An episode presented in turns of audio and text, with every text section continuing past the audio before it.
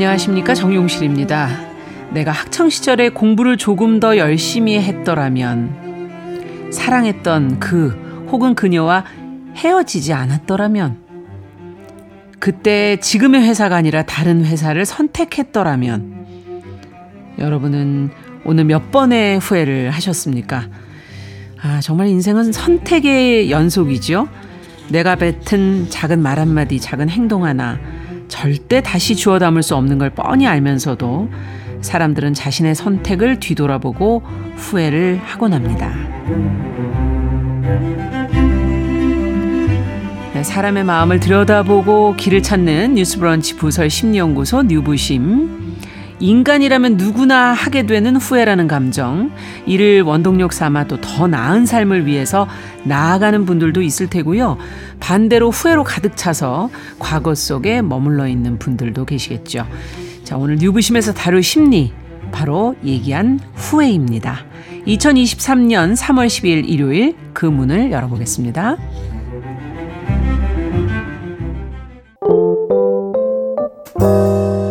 나를 지키는 마음 수업 뉴스 브런치 부설 심리 연구소 네, 살면서 부딪히게 되는 다양한 상황들 또 그 안에 얽혀 있는 마음의 문제들 이 영화와 책을 통해서 살펴보고요. 심리학적으로 저희가 풀어보는 시간 준비하고 있습니다. 일요일에만 문을 여는 뉴스 브런치 부설 심리 연구소 자, 시작을 해보죠. 오늘도 세 분과 함께 하도록 하겠습니다. 책으로 마음을 읽어주는 남정미 서평가 어서 오십시오. 안녕하세요. 반갑습니다. 네, 영화 속의 인물의 심리를 들려주는 김준영 작가 어서 오세요. 네, 안녕하세요. 그리고 심리 전문가인 서울 디지털대 상담심리학부 이지영 교수님 어서 오십시오. 안녕하세요. 네. 정말 후회라는 것은 아, 앞서도 말씀드렸지만 하루에도 몇 번씩 하게 되는 것 같은데 여기 계신 세 분도 어, 살면서 후회했던 일들 주마등처럼 스쳐가지 않을까. 너무 많죠. 네. 후회로 점철된 인생이다. 어떤 게 가장 저는 집을 판 거. 아. 제가 30대 초반에 굉장히 일찍 남들보다 먼저 집을 샀었는데 서울 시내의 중심가에. 네. 근데 그 집을 너무 감사하지 못하고 음. 냅다 팔았죠. 아. 그럼 왜 후회합니까? 그냥 또 사면 되죠. 너무 많이 올랐으니까. 아. 그러니까 너무 많이 올라서 그 다음부터는 엄두를 낼 수 없는 거죠. 그때는 아. 어렸으니까 무모하지만 아 빚을 갚을 수 있어라는 페이가 있었는데 이제는 내가 갚을 수 있을까 이런 생각 때문에 음. 그렇죠. 어렵죠. 네. 네. 왜 후회를 할까요, 이 교수님? 네. 어, 일단 후회에 대해서 우리가 좀 짚고 넘어가 보면 음. 후회는 우리가 과거에 어떤 선택, 결정, 행동을 하지 않았더라면 현재 그리고 미래가 더 나을 거라는 그런 생각을 하는 걸 말해요. 음. 그래서 그 선택이나 결정, 행동이 잘못되었다라고 생각을 하는 거죠. 아. 그러다 보니까 후회할 때마다 우리는 속상하고 고통스러워요. 그런데 후회의 특성상 멈출 수가 없다라는 점이 있어요. 후회하기 어. 시작하잖아요. 그러면 정말 멈추어지지 않고 계속 후회가 되면서 마치 늪에 빠져드는 것 같은. 그래서 후회라는 감정은 약간 혐오감을 주기도 하고요. 구역감을 느끼게 하는 그런 감정입니다. 음. 그런데 이미 일어나 버린 일에 대해서 후회해봤자 현재 아무런 영향을 주지 않잖아요. 많이 그렇게 얘- 얘기하시죠. 그렇죠. 예. 그래서 무한 반복해서 그 아 그때 그러지 않았더라면 이런 생각을 반복하는 거는 정신적으로 피폐하게 만들고 독과 같은 역할을 합니다. 아, 그럼 왜 후회를 하느냐? 그러니까요. 사람들은 자신과 주변 상황에 대해서 기대하는 게 있거든요. 또 음. 목표하는 게 있고 바라는 게 있어요. 아, 근데 그 목표하는 것, 바라는 것과 현실이 차이가 난단 말이에요. 그렇죠. 그 불일치가 발생했을 때 어떻게든 사람은 그 불일치를 줄이고자 하는 마음이 있거든요. 음. 그 하나의 방법으로 후회하는 생각을 하게 되는 거죠.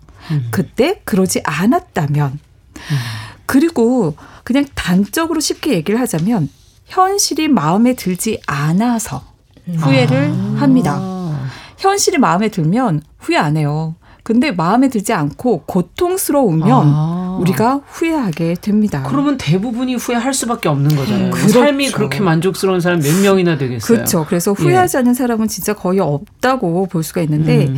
그렇게 지금 느끼는 그런 불만, 지금 느끼는 그 고통스러운 감정을 감소시키기 위한 방법으로 어떻게 하면 감소시킬 수 있을까 아. 원인을 찾아보는 거예요. 그러면서 해결 방법을 모색하고자 하는 건강한 그런 생각에서 의도에서 접근이 시작되지만 어. 부정적인 그런 측면의 그 후회 생각에 늪처럼 빠져들어 버리니까 거기에 집착해서 다른 건강한 노력을 할 수가 없는 거죠. 아. 근데 여러분들 한번 후회 어떤 종류의 후회를 자주 하는지 생각을 해보시면 좋을 것 같아요.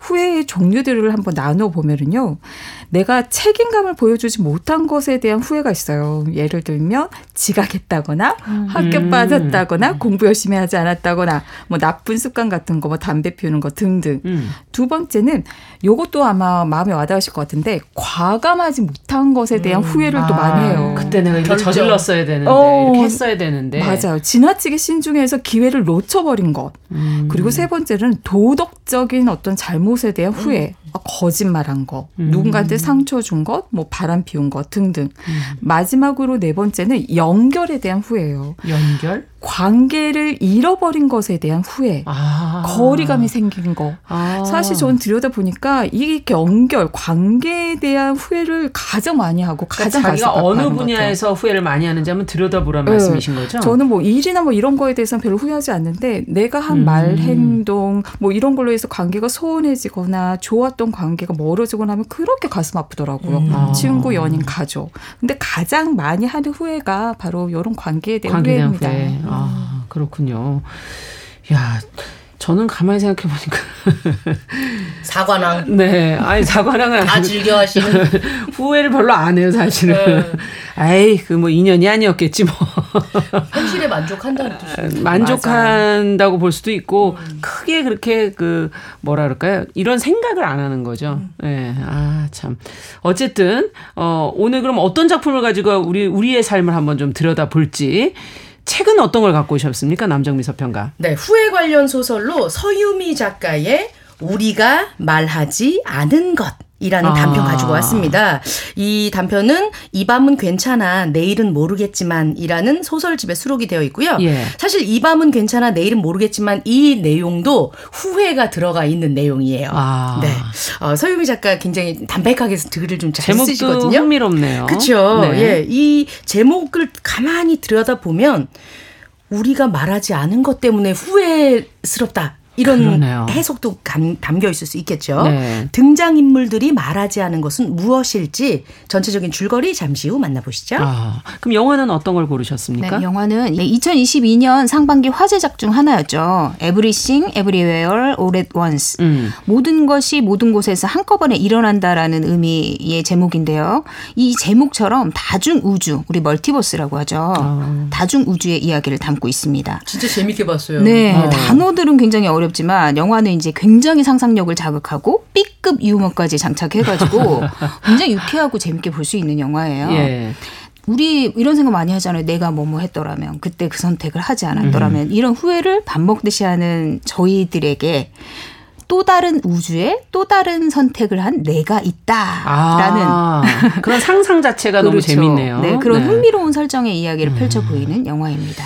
자, 그럼 오늘 뭐 영화부터 먼저 좀 볼까요? Everything Everywhere All at Once. 어떤 내용인가요?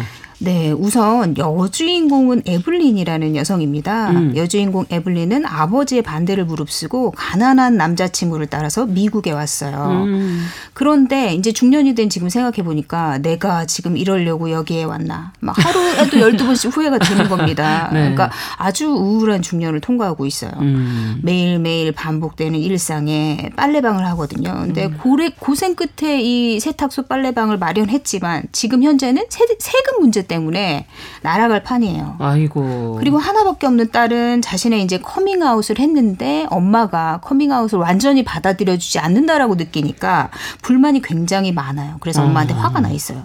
그리고 착하지만 굉장히 강단 없는 남편은 엉뚱한 행동만 일삼습니다. 예를 들어서 뭐 빨랫감에 눈알을 붙이고 인형 눈알을 막 붙여요. 어. 막 장난을 치고 막 이러니까 에블린은 아니 너무 일을 도와줘야지. 아, 그렇죠. 지금. 맞습니다. 네. 그러, 그리고 또 거기에 편찮으신 아버지도 부양해야 하는 상황이에요. 아. 삶이 참 힘들겠네요. 그렇죠. 정말. 그러니까 네. 늘 바빠요 일상에. 그래서 그렇죠. 에블린의 삶에는 누군가 끼어들 틈이 없습니다. 음. 그러니까 그- 하지만 가족들은 에블린과 얘기를 하고 싶어하거든요. 그래서 딸 조이는 이제 동성 애인 베카를 베키를 할아버지에게 소개하려고 하는데 음.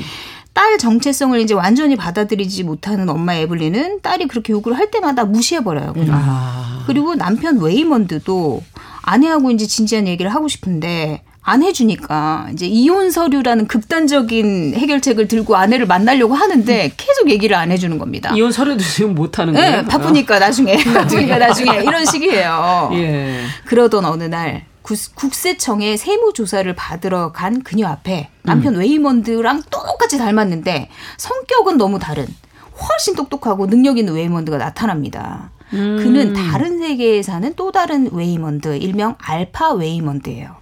그리고 그 알파 웨이먼드가 놀라운 진실을 얘기해 줍니다.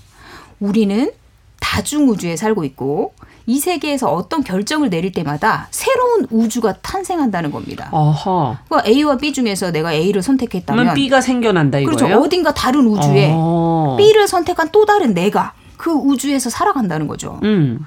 그런데 이 모든 우주를 위협하는 어마무시한 힘을 가진 악당 조부 투바키가 나타나서 이 우주를 파괴하려고 한다. 그런데 이걸 막을 수 있는 사람은 너 빨래방을 하는 너 양자경 그 에블린이다 이렇게 얘기를 하는 거예요. 아, 믿어지지가 않는데 저는. 그렇죠. 예. 그러니까 에블린도 안 믿어요 처음에는. 음. 그런데 알파 웨이먼드가 계속 얘기를 하는 겁니다. 악당 손에서 남편과 딸을 구할 수 있는 사람, 이 세계를 구할 수 있는 사람은 너뿐이다. 예, 그러니까 그런 얘기를 계속 듣다 보니까 아, 내가 악당과 싸워야 되겠다 이런 결심이 서게 돼요. 음. 그리고 자신의 모든 우주를 동원해서 악당과의 대결에 나섭니다.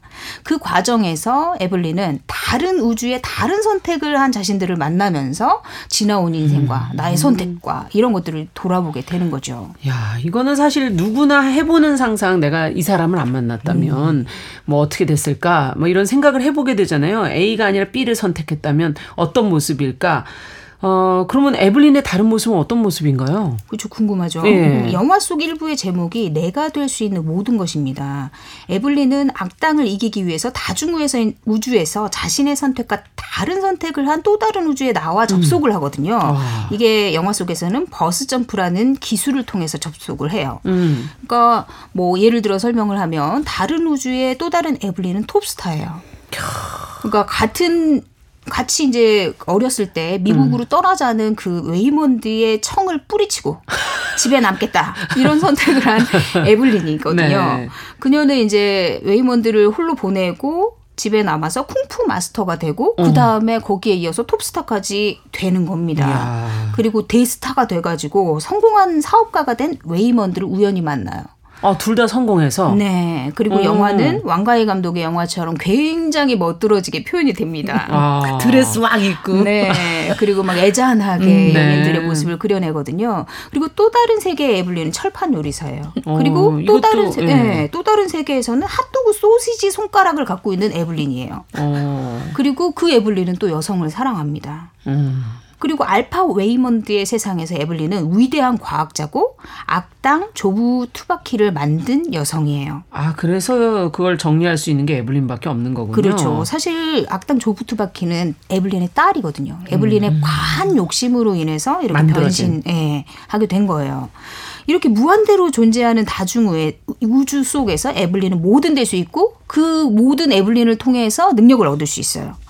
근데 생각해 보면 이렇게 능력을 많이 얻으려면 다중우주가 많으면 좋겠죠. 네. 여기서 이 세계의 에블린이 특별한 이유가 나옵니다. 그러니까 빨래방을 하는 에블린은 대사가 이렇게 나오거든요. 당신은 다른 모든 멀티버스의 당신 중에서도 최악의 삶을 살고 있어. 그러니 뭘 해도 지금보단 나을 거야. 아. 그러니까 항상 나쁜 선택을 해왔기 때문에 매 순간 후회를 남기는 선택을 해왔기 때문에 예. 그 후회들 덕분에 에블린은 평탄한 아름다운 인생을 산 다른 사람들보다 훨씬 많은 다중우주로 갖게 된 거예요. 아. 그러니까 빌려올 능력도 무궁무진하게 많고 성장 가능성이 가장 큰 에블린이었던 거죠. 힘든 이것 때문에 네. 나에게 많은 다중우주가 있는 그렇죠. 거군요. 그리고 어. 능력도 굉장히 많은 거죠. 빌려올 수 있는 능력이. 어. 그래서 에블린은 그 악당 조부 투바키와 싸우면서 다른 선택을 했던 수많은 나를 소환해요. 아, 그런데 어떤 선택이든지 그 선택 안에는 또 다른 후회와 당연히 있죠. 예, 그런 음. 것들이 있는 겁니다. 그리고 사실 톱스타 에블린도 모든 걸 다 가진 것 같지만 웨이먼드를 만나고 보니까 웨이먼드가 없는 삶 속에서 웨이먼드와 하지, 함께하지 못했다라는 그런 후회가 존재하는 거예요. 음. 그리고 손가락에 핫도그 있는 우주에서 에블린은 동성 애인과 사랑하고 또 이별하고 뭐 이런 선택으로 인한 후회들이 또 있어요. 아. 그런 식으로 모든 어떤 다중 우주도 완벽한 우주는 없는 겁니다. 어. 그러니까 에블린은 모든 선택과 결과들을 알게 됨으로 해가지고 오히려 삶이 굉장히 공허하구나 이런 생각도 하게 돼요. 아, 그러니까 어떤 삶도 완벽한 삶은 없다. 그렇죠. 모두 네, 후회를 남기는구나. 그렇군요. 자, 근데 에블린처럼 정말 이렇게 후회를 하는 사람들이 꽤 많지 않습니까? 특히 이렇게 힘든 것 속에서 지금 어 가장 많은 다중 우주, 우주 를 가진 어 에블린이라고 그러는데 이 후회가 많은 사람들의 특징은 어떤 게 있을까요? 네. 우리 자신을 좀 돌아보게. 네.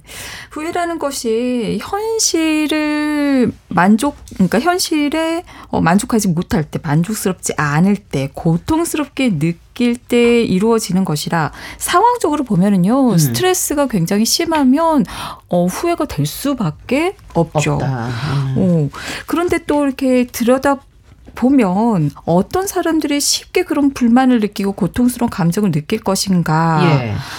완벽주의적인 성향을 가진 사람일수록 현실에 아. 대해서 불만스럽게 평가할 가능성이 높겠죠. 아. 과도하게 높은 기준을 세우니까 당연히 현실은 그 높은 기준하고 차이가 커버리잖아요. 음. 그리고 자신과 상황에 대해서 엄격하게 평가하는 성향이 있다 보니까 자꾸 불만스럽고 후회를 하게 되는 거죠. 또 어떤 분들은요, 매사의 원인을 자신에게서 찾는 분들이 있어요. 어. 哦。 그 원인에 의해서 아 내가 그런 행동을 하지 않았다면 내 잘못이야 이렇게 내 탓이야라고 어 그 하는 분들이 아무래도 또 후회가 후회를 더좀더 많이. 하겠죠. 네. 그리고 잘 받아들이지 못하는 또 분들이 계세요. 그러니까 처한 상황이나 일을 쉽게 받아들이지 못하는 그런 경향 때문에 음. 이루어진 일들 그리고 내 앞에 펼쳐져 있는 것들에 대해서 아 그럼 안 되는데 어떻게든 돌려놔야 음. 해 이런 생각을 갖게 되면서 후회가 진행이 되는 거죠. 근데 이런 후회가 진행되는 그 유형은 크게 두 가지로 구분이 될 수 있어요. 네. 독이 되는 후회이냐, 약이 되는 후회이냐. 아, 후에도 이렇게 두 종류가 있습니까? 네. 여러분들은 어떤 독이냐 약이냐 들어봐야지 알 것 같은데요. 네. 예. 독이 되는 후회는 후회의 속성상 한 번 시작해서 계속 하다 보면 처음에는 기분이 살짝 상하는 정도에서 시작하거든요. 음. 근데 계속 똑같은 생각, 후회가 어, 후회를 하는 생각을 하다 보니까 눈덩이처럼 불쾌한 감정이 커져버리는 거예요. 아. 그래서 처음에는 굉장히 작은 행동, 작은 사건이었는데 나중에는 엄청 나게 중요하고 커다란 영향력을 가져 버리는 거죠. 아. 그러다 보니까 수치스럽고 혐오감도 굉장히 커지고 삶의 만족도가 떨어지고 불행하게 생각이 음. 됩니다. 그런데 이런 독이 되는 후회의 특징이 뭐냐면 attention, 주의가 굉장히 중요한 역할을 하는데 이 주의가 그 후회하는 생각에 매여버려요. 아. 그러다 보니까 다른 데로 주의가 돌아가지를 못하는 거예요. 어. 그래서 제대로 내가 어떤 마음인지 내 내면이나 또는 주변의 상황, 내 행동들 이런 걸 제대로 보지를 못하고 도움이 되는 해결 방안도 생각하지도 실행하지도 못하는 거죠. 네. 그럼 약이 되는 후회는 뭐냐? 후회를 할 때 정말 제대로 보고 내가 어떤 잘못을 했는지 그 잘못을 뉘우치고 반성함으로써 깨달음을 얻는 겁니다. 음.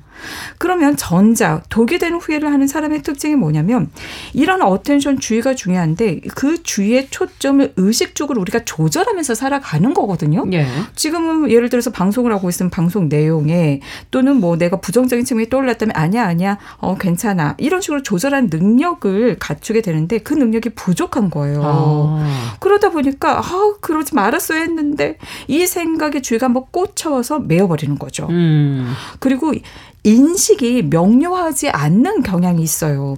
그러니까 내가 들여다봤을 때 구체적으로 객관적으로 알아차리고 인식하는 게 도움이 되는데 그러지를 못하고 되게 어 흐릿하게 명료하지 않게 판단하면서 아, 잘못해서 잘못해서 이렇게 생각을 해버리는 네. 거죠.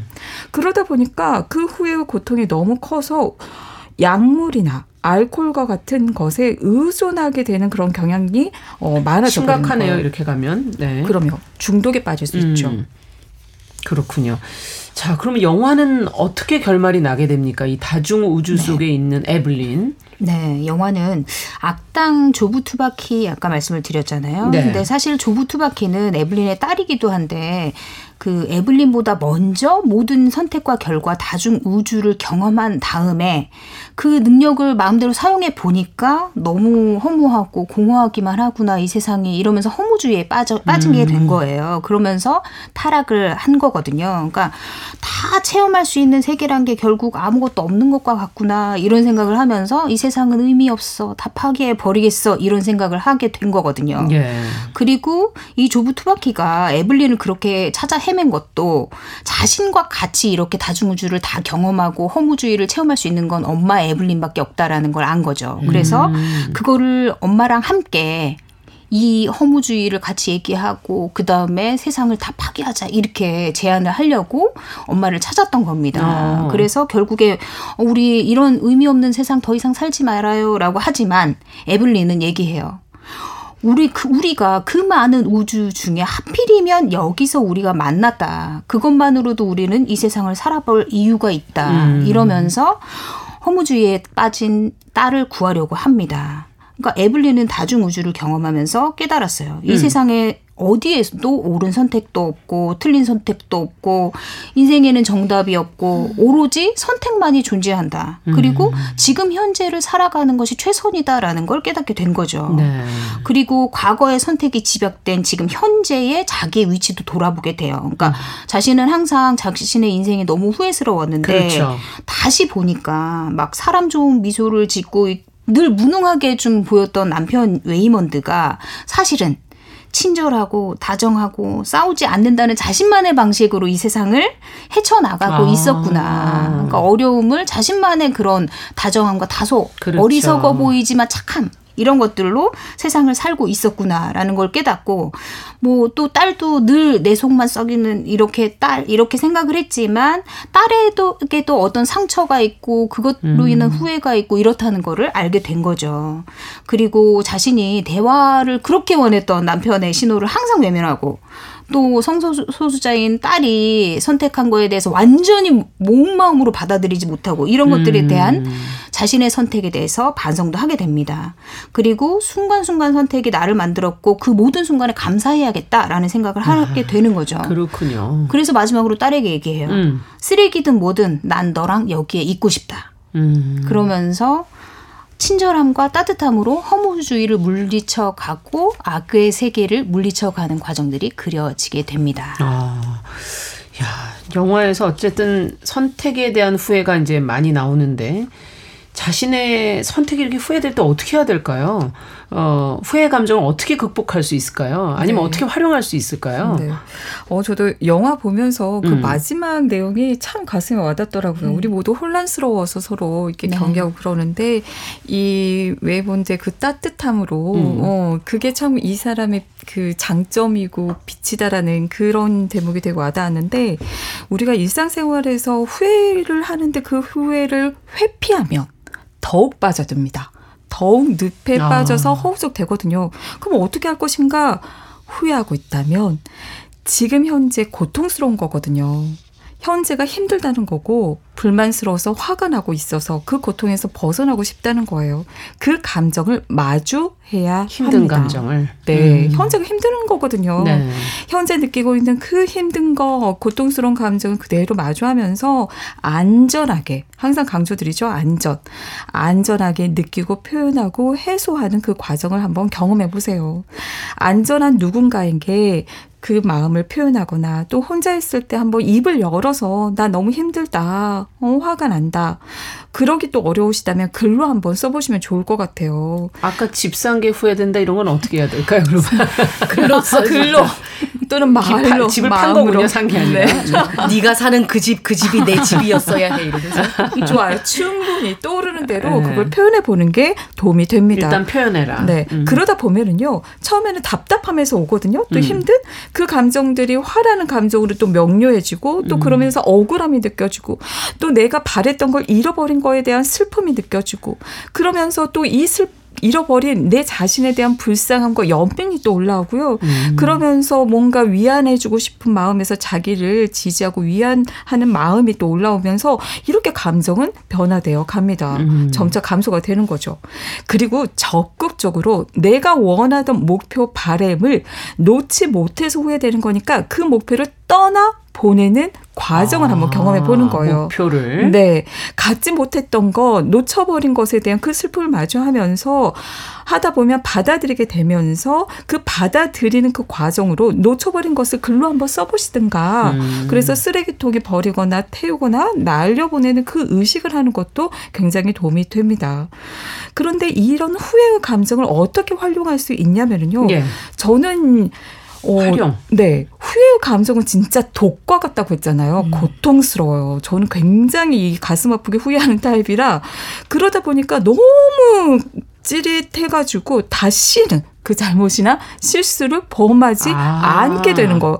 후회를 제대로 안 하시는 분들은요. 이렇게 계속 회피하시- 하겠네요. 네, 계속 범하십니다. 네. 뼈저리고 고통을 마주하다 보면 다시 범하지 않으면서 더 나은 목표 선택을 위해서 좀 더 인내심을 갖고 좀 더 자기 통제력을 가질 수 있으면서 커지게 되고요. 음. 그러다 보니까 나은 선택과 행동의 결과로서 좋은 보상을 얻게 되겠죠. 업무 수행 능력이 높아지고 또 의사결정 능력도 향상되면서 좋은 성과를 얻게 될 것입니다. 네. 제가 뭘 후회하나 생각해보니까 정말 결혼한 걸 후회하는데 그럼 또 다시 결혼할 수 있다는 건가? 반성을 제대로 안 하면? 네. 예, 여러 가지 생각이 드네요.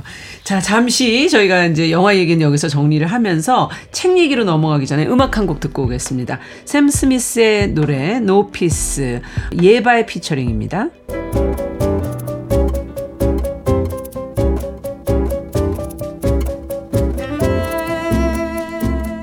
여러분은 지금 뉴스브런치 부설 심리연구소를 듣고 계십니다. 네, 뉴스브런치 부설 심리연구소 뉴부심 서울디지털대 이지영 교수 남정미 서평가 김준영 작가 세 분과 함께 오늘은 후회라는 감정에 대해서 이야기를 나눠보고 있습니다. 자, 영화 어, Everything Everywhere All at Once 들여다봤고 이제 책으로 넘어가 보겠습니다. 앞서 우리가 말하지 않은 것이라는 작품을 같이 들여다보자고 하셨는데요. 네. 어떤 내용일까요?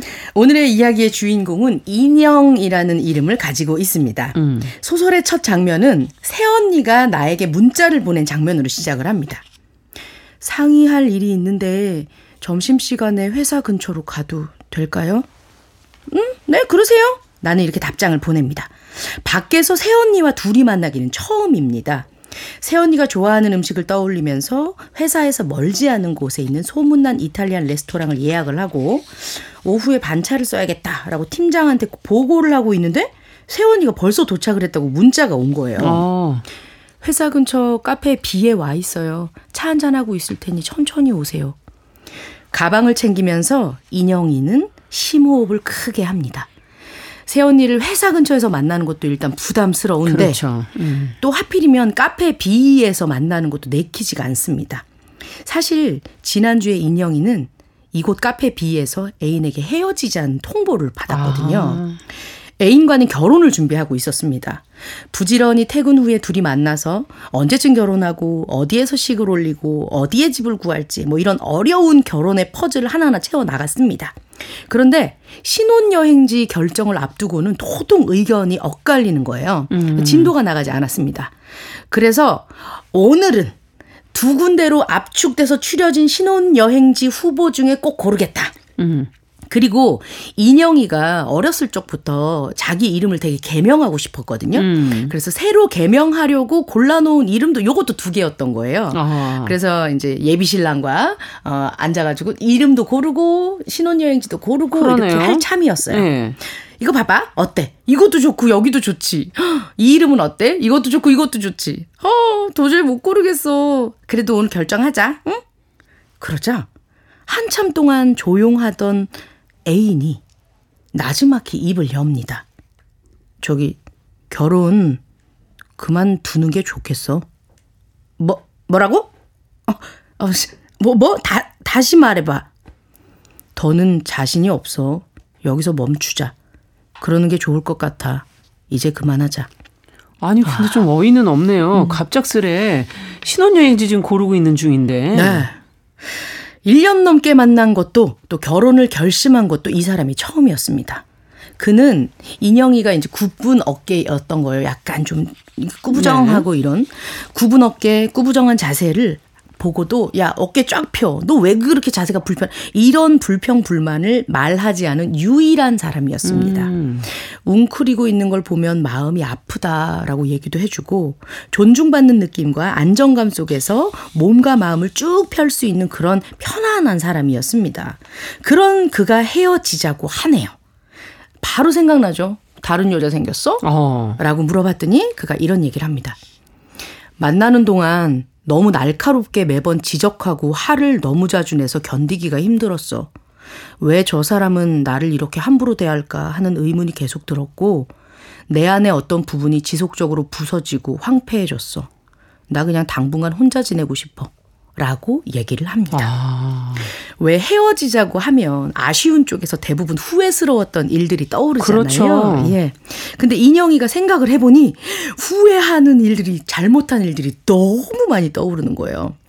뭐? 내가 생일 때 사준 지갑을 잃어버려? 야 무릎 꿇어 무릎 꿇고 빌어 이러면서 길에서 무릎 꿇고 빌게도 했고요. 어. 소리 질렀었던 그 상황도 생각이 납니다. 그리고 약속 시간 늦었으면서 전화도 안 받고 어 이러면서 사온 꽃다발을 방바닥 그 땅바닥에 내팽개치고.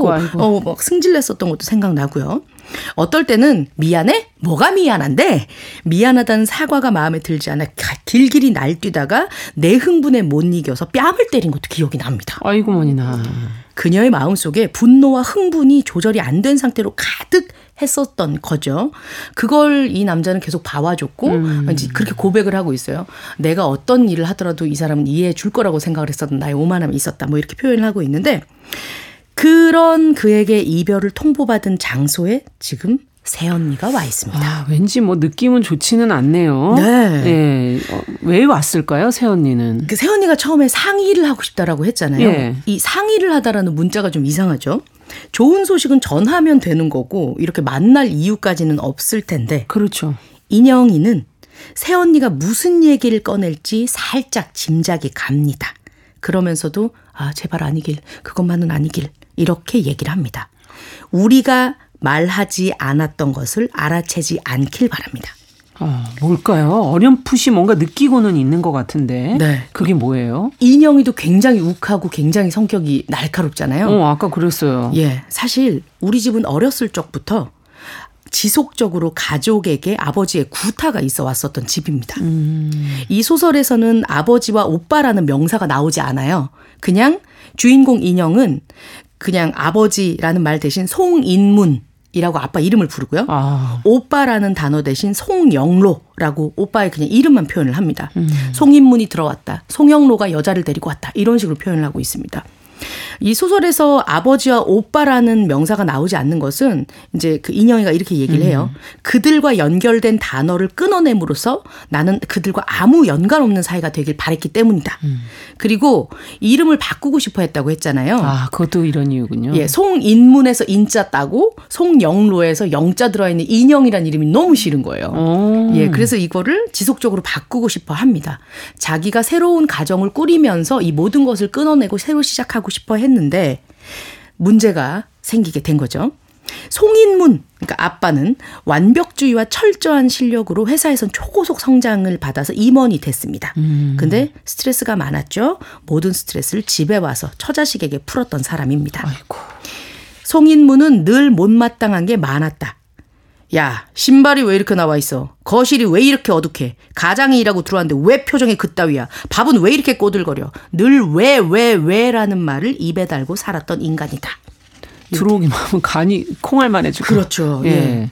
그런 송인문의 아들 송영로는 중학생 때까지는 때리는 회초리를 그냥 맞거나 부글부글거리면서 아빠의 눈을 송영로의 아, 송인문의 눈을 똑바로 쳐다보는 그런 것으로 분노를 표출했지만 본인이 훨씬 커진 고등학생이 되고 나서부터는 반항을 하고 집 밖으로 나가버립니다. 아. 그때마다 송인무는 자식 새끼 교육 제대로 못 시켰지 이리 와 엄마에게 종아리를 대신 맞으라고 하고 한 대 한 대 맞을 때마다 엄마와 나는 두 손을 빌면서 어, 바들거리고 용서해줘요 영로 아빠 미안해요 엄마가 이렇게 잘못했다고 비는 모습을 아. 나는 계속 보고 큰 거예요.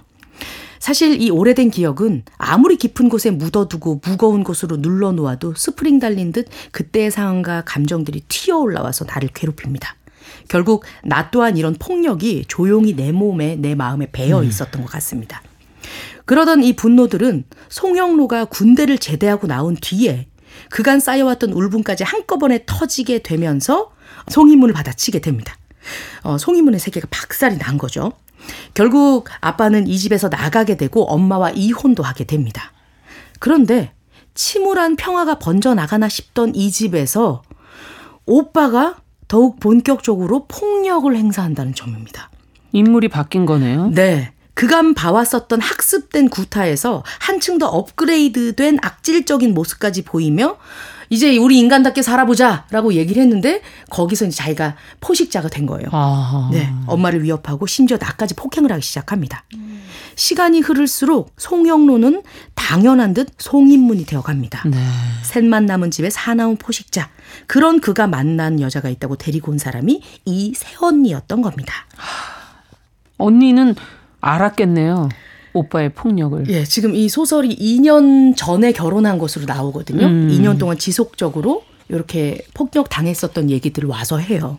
어디서부터 말을 시작해야 될지 모르겠어요. 라고 얘기를 꺼내거든요. 아. 근데 인영이와 엄마가 말하지 않은 것이 오빠의 폭력이었잖아요. 예. 사실 둘은 우리가 말하지 않은 이유는 얘를 다른 곳으로 보낼 수 있는 절호의 찬스였기 때문입니다. 아, 이제 그, 나 여자친구 데리고 올 거야. 잘 부탁해. 라고 말을 하는데 그 부탁의 의미에 대해서 엄마랑 나랑 곰곰이 생각을 합니다. 좋은 얘기를 해달라는 건가? 아니면 아무 말도 하지 말아달라는 건가? 인간답다고 얘기해야 되는 건가? 그러면서 결론을 냅니다. 방해하지 말아야 돼. 저 연애가 망가지면 피곤해지는 건 엄마랑 나야. 이렇게 생각을 하게 되죠. 토요일 점심에 방문한 세원이는 활짝 인사를 하며 첫인상이 너무 좋았어요.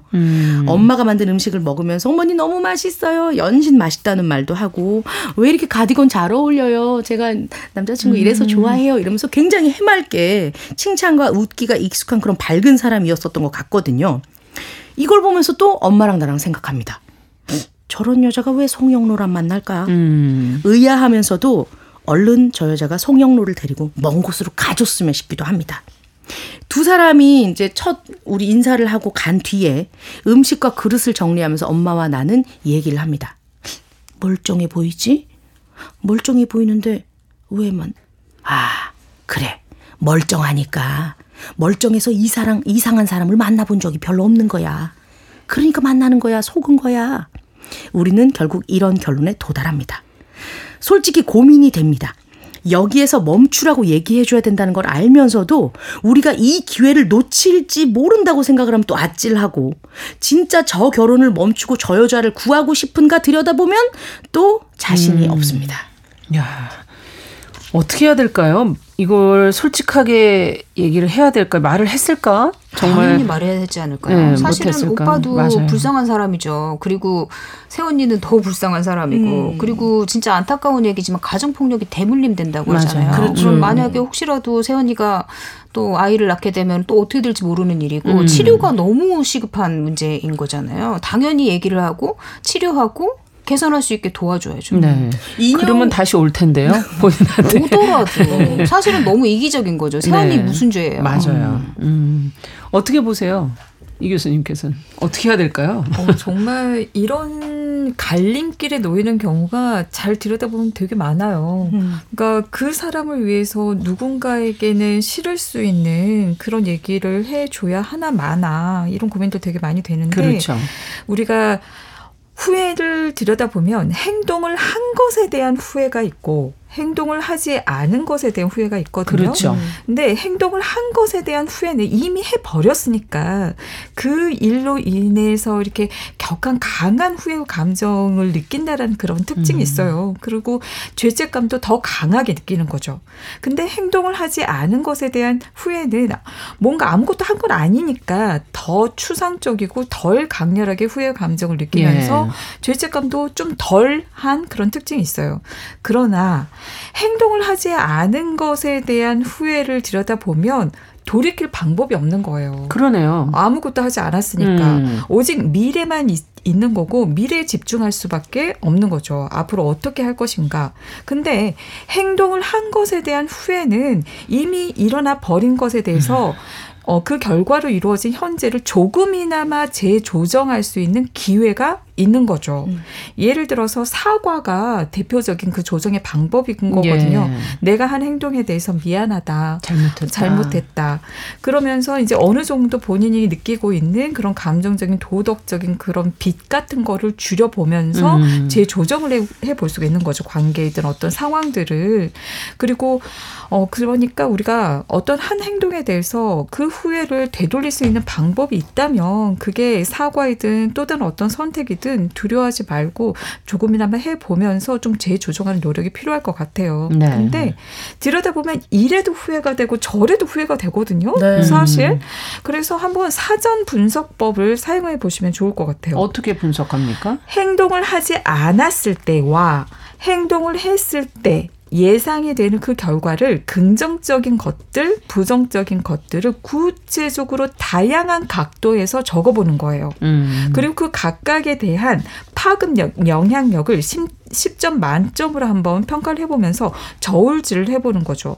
내가 그것을 얼마나 감당할 수 있는지 그 정도를 판단해 보는 거예요. 근데 사실 이 선택이라는 게 가치 판단의 문제가 어, 굉장히 들어가 있는 거잖아요. 그렇죠. 내가 무엇에 더 가치를 둘 것인가 굉장히 복잡한 그런 문제이거든요. 맞아요. 왜냐면 어 아까 김주영 작가님은 또 그렇게 얘기를 하셨지만 누군가에게 싫을 수 있는 얘기를 또 누군가를 위해서 한다고 했을 때 그 누군가에게 싫을 수 있는 그 측면에 대해서 내가 약간 판단하고 단죄하는 게 있거든요. 음. 어 그러니까 사실 우리가 내가 그 한 행동이 과연 어떠한 파장을 줄 것인지 그리고 남의 인생에 개입을 하는 건데 그게 과연 옳을지 그럴지 어떻게 보면 당사자들의 몫일 수 있는 거고 당사자들의 의지 마음 이런 것들이 서로 상호작용하는 건데 네. 진짜 어려운 문제인 것 같아요. 안 받아들일 수도 있고 어 그리고 내가 타인이기 때문에 네, 내가 네. 예상하는 것과 달리 흘러갈 수도 있는 거고 음. 또 스스로가 상호작용하면서 감당해 낼 수도 있는 거고 변화해 갈 수도 있는 거고 정말 예측 불가입니다. 만약에 지금 어 인형이 새언니에게 미리 얘기를 했다면 음. 하고 이제 그 어 행동을 했을 대로 사전 분석을 해본다면 어떤 시나리오가 가능할까요? 일단은 난리가 날 거라는 오빠가 올. 것 같아요. 네. 일단 음. 성령로가 찾아올 어우, 것이다. 정말 어우 네. 네. 왜 말씀을 안 하십니까? 정말 난리가 분석을 하자고 하시더니 어, 그 네. 상황이 음. 굉장히 정말 쉽지는 어, 않은 네네네. 선택이다. 근데 어. 만약에 미리 얘기를 했어도 네. 오빠가 진짜 세원이를 사랑했다면 네. 그러면 오빠가 치료를 받겠다라는 결심을 할 수도 있고 저는 훨씬 더 좋을 수도 있었지 맞아요. 않을까 이런 사실- 생각이 들어요. 음, 맞아요, 음. 맞아요. 예상하기가 진짜 어려워. 여러 가지 그, 그 가장 희망적인 어. 시나리오죠. 치료를 받는다. 되게 어렵죠. 받아야죠. 그렇게 가기는.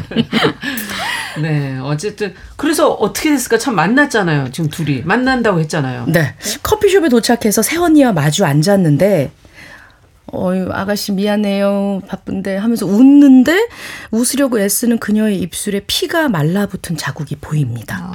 그러면서 인형이 생각하죠. 아, 말했었어야 했는데 후회가 됩니다. 음. 근데 그때 따르릉 하고 전화가 울려요. 언니의 전화가. 언니가 오빠네요. 잠깐 받을게요 해서 받으러 나갔다가 옵니다. 그러면서 오빠가 미안하대요. 후회한다고 라고 얘기를 하고 아유 어떻게 해야 될지 모르겠어요. 라고 얘기하는 그 말을 듣고 인형이 다시 생각을 합니다.